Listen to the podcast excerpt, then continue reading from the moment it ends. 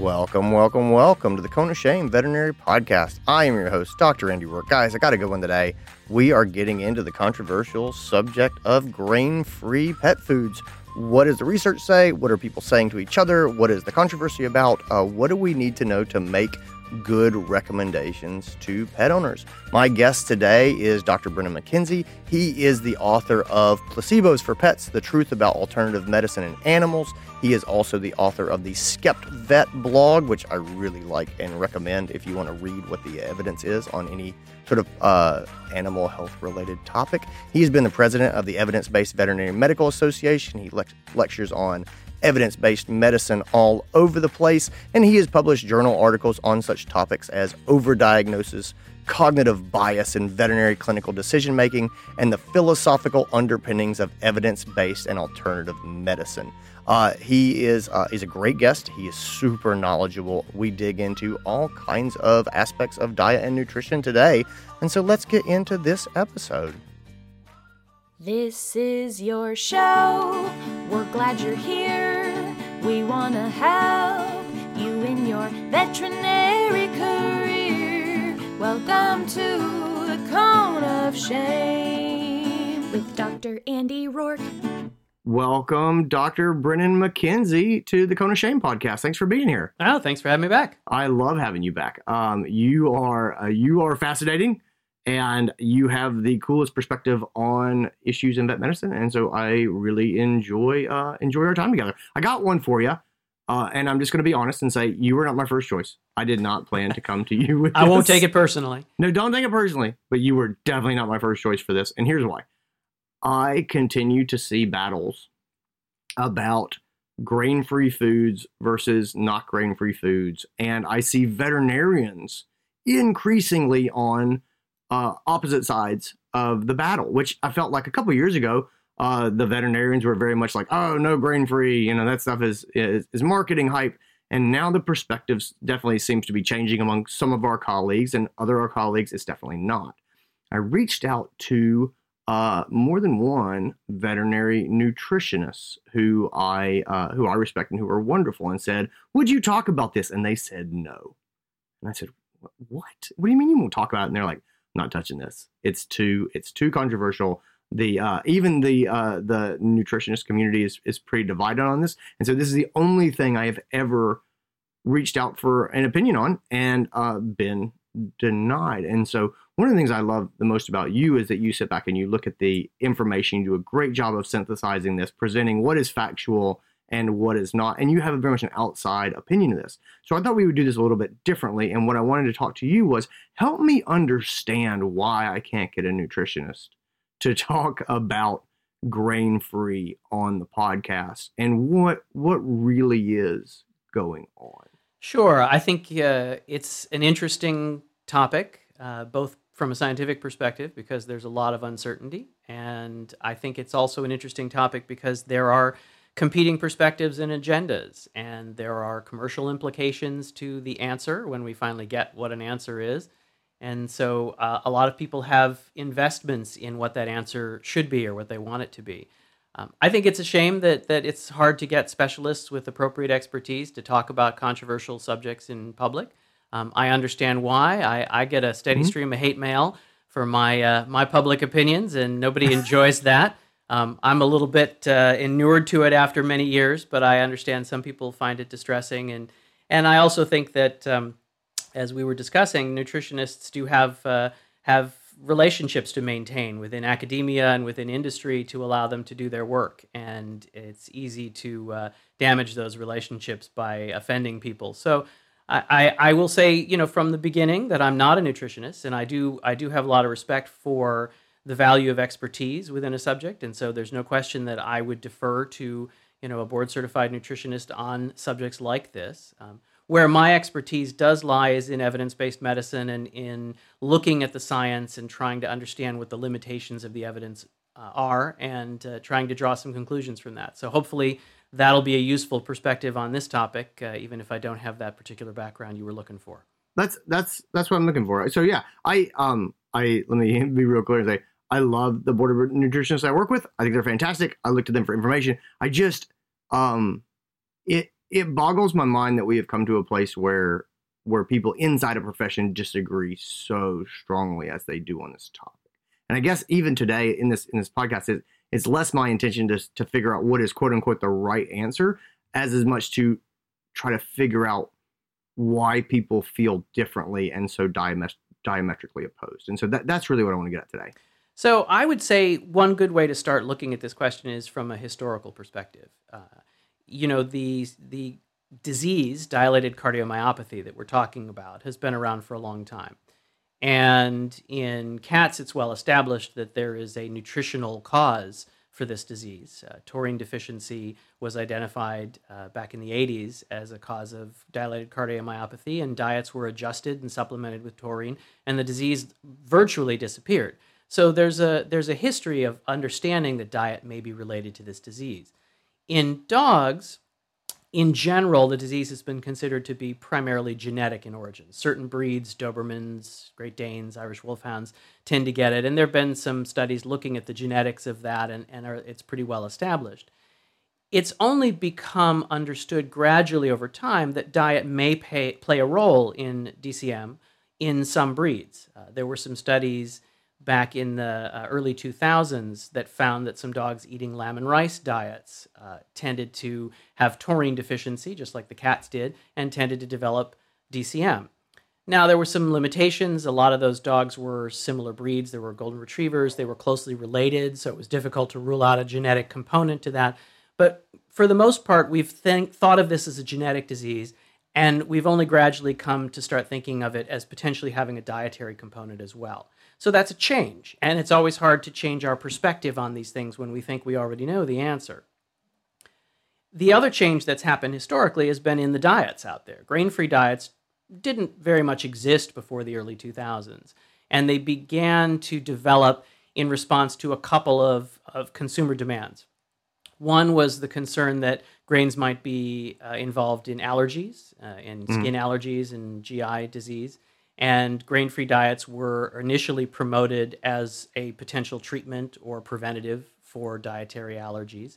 Um, the evidence is not very clear as to whether that is really uh, a viable route to preventing or treating allergies, but that's the theory.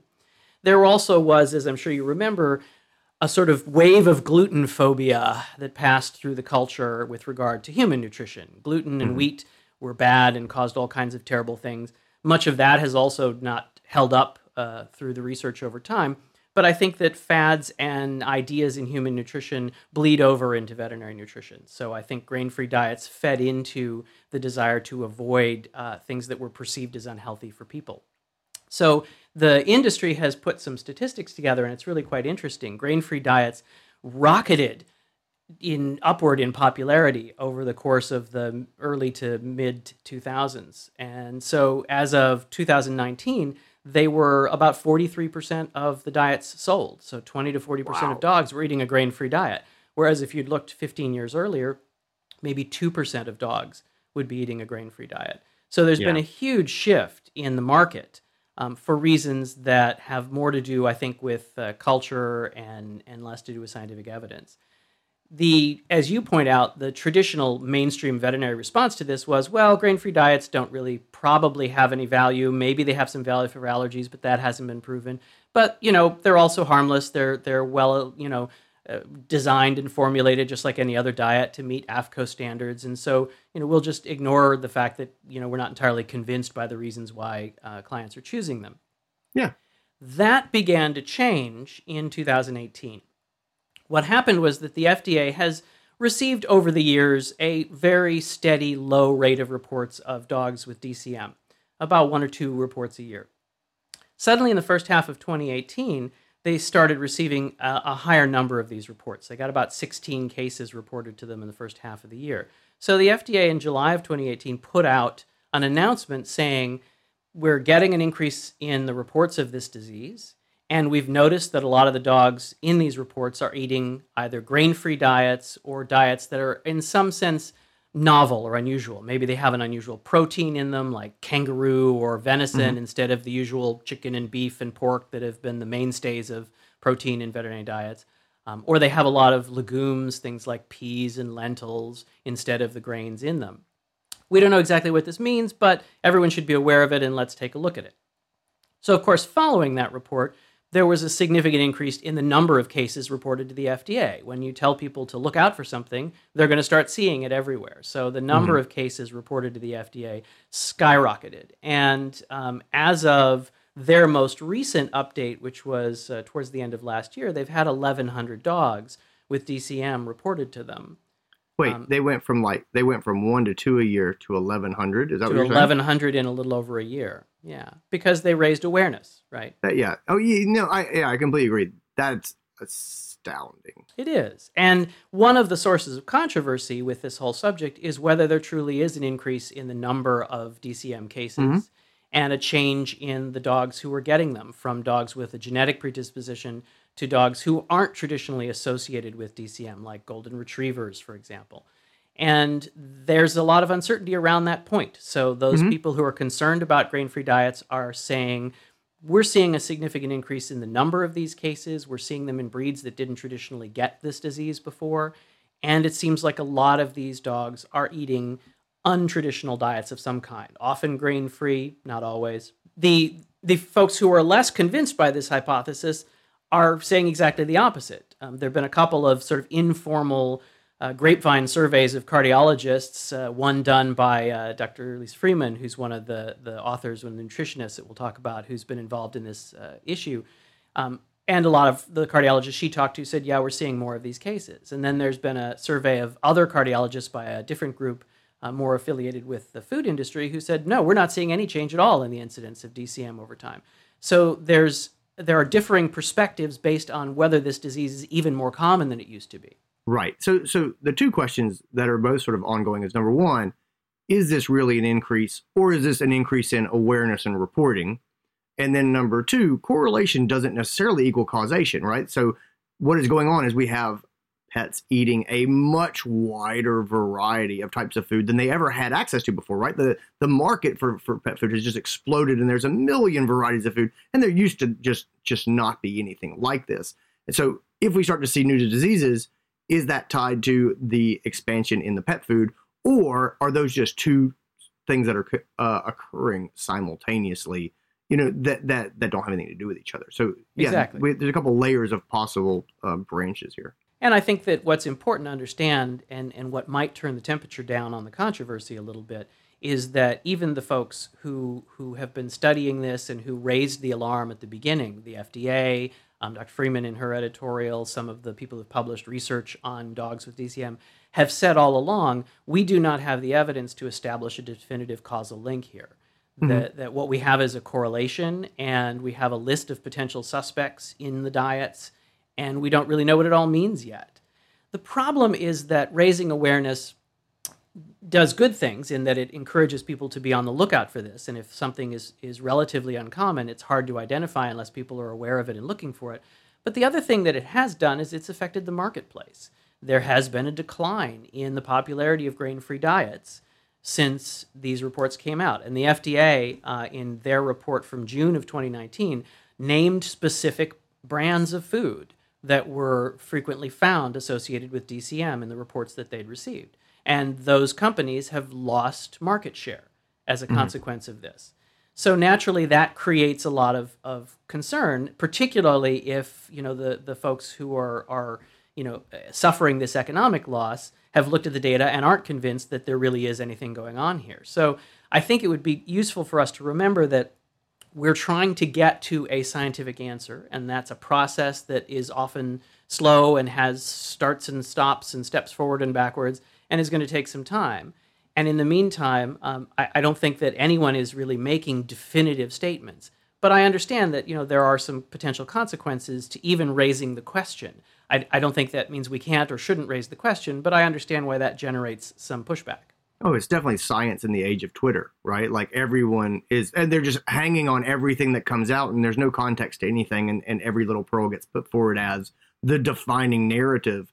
And uh, yeah, it's it's it's uh, it's wildly uh, unstable, I guess. And and if you were someone who worked at or was heavily involved with a company making uh, pet food, that would be terrifying, you know? Sure. again, all the context is sort of stripped away, and and and a study comes out, and and there's not there's not debate, there's not conscious, you know, um, processing of what of what this means and how it fits into the larger picture, but the landscape just shifts radically, and that can be devastating. So yeah, I totally understand the the the emotion and the fear around that. There's another source of uncertainty, which I think is interesting and plays into this as well. Um, in some of the reports of studies of dogs with D C M who've been on these diets, the good news is that a fairly high proportion of them have experienced full or partial recoveries. And that's interesting because traditionally genetic causes for D C M lead to a disease that isn't very treatable and that tends to be uniformly fatal. So the fact that we're seeing dogs recover not only clinically, but, you know, normal echocardiographic findings uh, coming off of their congestive heart failure medications is great. Mm. This implies that we're dealing with something, as we saw in cats with taurine deficient cardiomyopathy, that could actually be treatable or preventable, which is good news. The challenge is that in these reports, these dogs have not only had changes to their diet, um, which, you know, again, would support the idea that diet is an important factor here, but have also had taurine supplementation, and we can talk, if you like, about taurine and how that plays into all this, have had, you know, other medications to treat for cardiomyopathy, and there hasn't been any consistent therapy or, or protocol. So that raises the question of whether these dogs are getting better because we've changed their diet, because we've taken away grains or taken or added grains or taken away legumes, or if they're getting better for other reasons that we haven't identified yet. So the people who are, you know, looking for an answer and trying to to help these patients are are always eager to say, you know, the fact that they've gotten better supports the hypothesis. But of course, the people who aren't convinced by that hypothesis are likely to say, you've done a lot of different things to these dogs and they've all gotten better. How do you know it's the thing that you you think is the reason and not something else, which is always an issue in science. Right. No, that, I mean, that totally makes sense. So where where do you think this goes from here? Well, the ideal thing, of course, is prospective studies. Almost all of the studies have been retrospective. Uh, so so people have gone back, for example, and looked through medical records at Tufts University and other places, find, found dogs who had D C M and then had a diet history so we could figure out what they were eating, and then tried to classify them in terms of dogs with grain-free diets or dogs on traditional diets. And sometimes they find some differences. There have been a couple reports that dogs who have cardiomyopathy and are eating grain-free diets have worse conditions, have more uh, severe echocardiographic changes than dogs on traditional diets.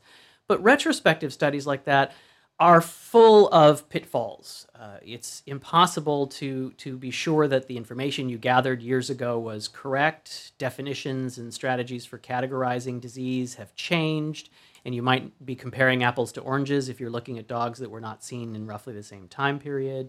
Um, there's a lot of missing information, and there's no way to ensure any kind of random or representative sample of the of the dogs that you're studying. You just work with the dogs who happen to come in during that time period. So the gold standard would be prospective studies, to go forward and look at dogs on certain kinds of diets to try to describe and classify those in some objective, verifiable way, and then to track over time the incidence of this disease. That, of course, is a slow process. It's an expensive process. The disease, by all standards, regardless of where you stand in this debate, is pretty uncommon. So it's going to be difficult to follow enough dogs, to collect enough cases um, to get a definitive answer. So I think prospective studies are going to be challenging. Um, certainly, you're not going to be doing what are called randomized controlled studies. You're not going to deliberately try to give dogs cardiomyopathy by feeding them diets that you think might do that. So you're mostly going to be working with what are called case control studies, where the dogs develop the disease on their own and you simply try to, to follow them in time and collect data on what they're eating and how they're being treated and use that to establish causation. And those are really powerful studies. That's how we identified the risk, for example, between smoking and lung cancer, um, when we obviously couldn't do manipulative studies with humans, but they do have limitations and they take a long time. So unfortunately, I don't think there's going to be a very clear, universally agreed upon definitive answer to this question anytime soon. where would where would these studies even come from? I mean, are these university studies in your mind? Or these uh, are these government studies? Are these uh, pet food company studies? Like like where where do you think leadership on something like this would even come from?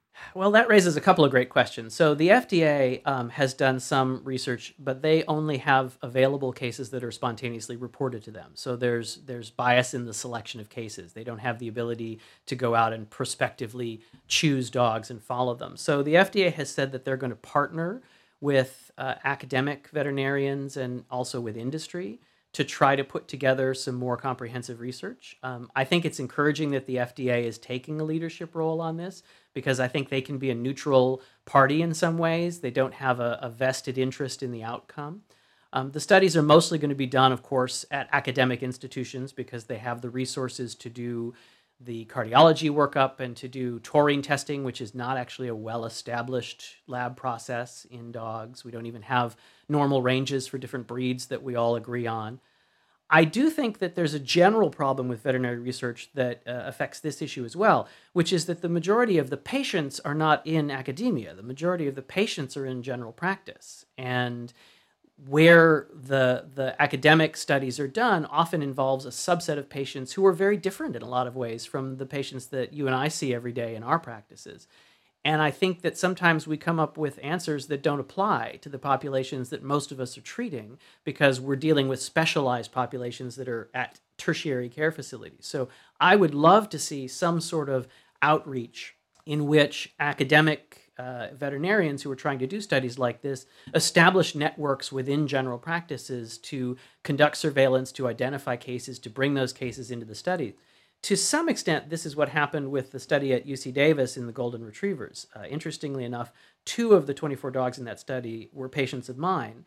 Uh, I had identified them as having D C M and as also having taurine deficiency um, in my practice, just as part of our routine workup, and then uh, referred them up to U C Davis, where they became part of the study. And those, you know, cases wouldn't have been available to study if they hadn't been identified in general practice. And I think that it's really important, if we really want to understand something as uncommon as D C M, that we cast as wide a net as we can and get general practitioners involved in the research. Okay. That, yeah, no, I, I completely agree with that. Let's talk about regulation of pet food a little bit. So it's it's... largely kind of the Wild West, or at least it has been as far as what's available. Um, and you've got, I mean, you've got AFCO standards, but there, there are pet foods on the shelves that are not uh, AFCO approved. They're just, they're just out there. And the difference in what you see when you look at the established uh, dog food companies, especially, especially say your, your producers of veterinary diets, and what information they provide and the testing that they do and what they put forward, compared to um, uh, green t- green tree, natural, organic, homeopathic, you know, uh, s- uh, steak wonderfulness diet that you're like, I've never heard of that before, but they have a really great ad on Instagram. Uh, and they, they provide no, no information about what's actually in the diet. That's always been kind of amazing to me, that you can have such variation in the information that's being provided by dog food companies. Do you see changes in regulation for pet foods? Are there things that are progressing in that arena? I think really significant regulatory changes are unlikely. I mean, the F D A does have authority to regulate pet foods and to issue recalls and things like that, but they tend to use that authority with a very light touch, um, partly because of resources and the fact that there's not a lot of political will to aggressively regulate veterinary medicine in general, uh, much less the pet food industry. Um, there are concerns about manufacturers and the role they may play. So one of the early uh, commentaries on this subject, Doctor Freeman's in JAVMA, talked about what she called BEG diets. So boutique mm-hmm. manufacturers, exotic protein sources, and grain-free diets. And some nutritionists are concerned that small manufacturers may not have the expertise. They may not have, for example, nutritionists on staff. Um, they may not have the quality control mechanisms or the capacity to test every batch and to do the sorts of things that larger manufacturers can.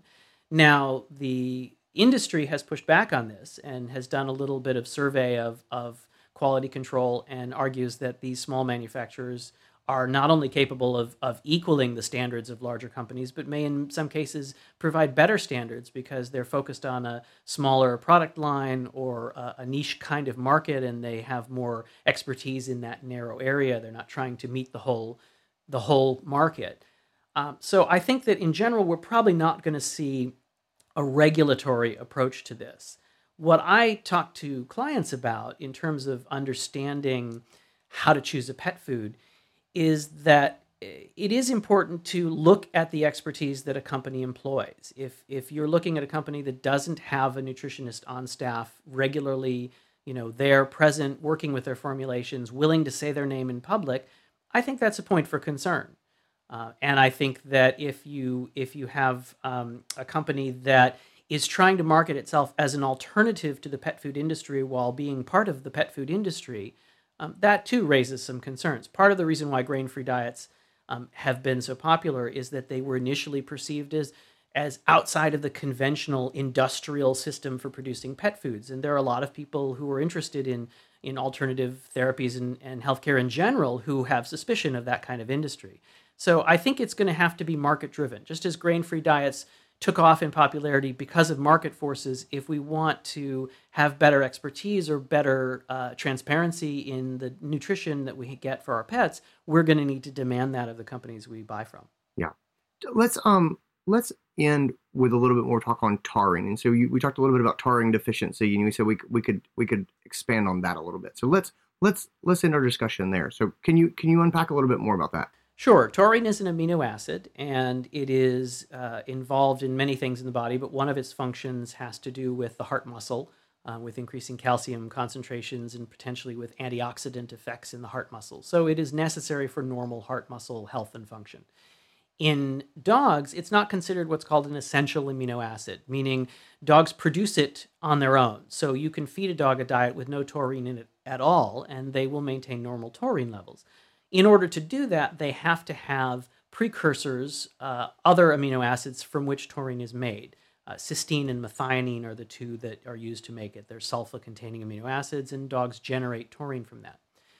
The role of taurine in cardiomyopathy is interesting because in some breeds, there is less production of taurine. Just genetically, they make less mm-hmm. taurine, and so they may be predisposed to deficiencies, particularly if they are then fed diets that have fewer uh, precursor amino acids like cysteine and methionine. So one argument about these diets is that grain-free diets may predispose to taurine deficiency because they have less of these amino acids in them. Uh, legumes like peas and lentils don't have as much cysteine and methionine as wheat and corn and some of the grains. The other dietary factors involved in taurine is that fiber uh, in, is revol- involved in both the excretion and the degradation of taurine in the gut. And there have been some studies in the past showing that high fiber diets can lead to taurine deficiencies in dogs because they interfere with the normal recirculation and recovery of taurine from the gut. So it's actually quite complicated and interesting. And then we have to remember that in some of these reports, dogs who developed cardiomyopathy on grain-free diets and who recovered when they changed diets were not actually taurine deficient, insofar as we can tell. Again, we don't have a, a reference range by breed for taurine that everyone agrees on. So some of these dogs appear to develop cardiomyopathy secondary to taurine deficiency, potentially caused by diet. Others seem to be developing cardiomyopathy not related to taurine deficiency and potentially caused by diet. So I think what we'll find eventually is that there are multiple factors involved: the genetics of the dogs, the composition of the diet, both in terms of grains and non-grain protein and, and carbohydrate sources, and other factors as well that we haven't even thought about yet. Uh, Doctor Brennan McKenzie, you are the author of Placebos for Pets, The Truth About Alternative Medicine in Animals. Uh, your book is excellent. Anyone who enjoys this conversation, I highly recommend it. There's uh, chapter after chapter of different topics like this. Where can people find you, learn more about you? You are a regular columnist for um, Veterinary Practice News, and you have your own website, Skept Vet dot com. Is that correct? That's correct, yeah. I have awesome. a blog at the Skept Vet dot com, and I also have uh, Facebook, Twitter, and YouTube presences. And this is one of the subjects that I've been following since this first appeared in the news in twenty eighteen. So I'm going to continue to follow it and, and hopefully report the findings as they come out in the research. Well, thanks for being here. I really appreciate your time. Thank you. I enjoyed it. Guys, that's our episode. I hope you enjoyed it. I hope you got something out of it. I hope it made you think. Um, if there are topics that you would like for me to investigate in the future, please let me know. You can shoot me an email. The email address is podcast at dr andy roark dot com. That's podcast at D R A N D Y R O A R K dot com. Take care. Be well. I'll talk to you guys soon.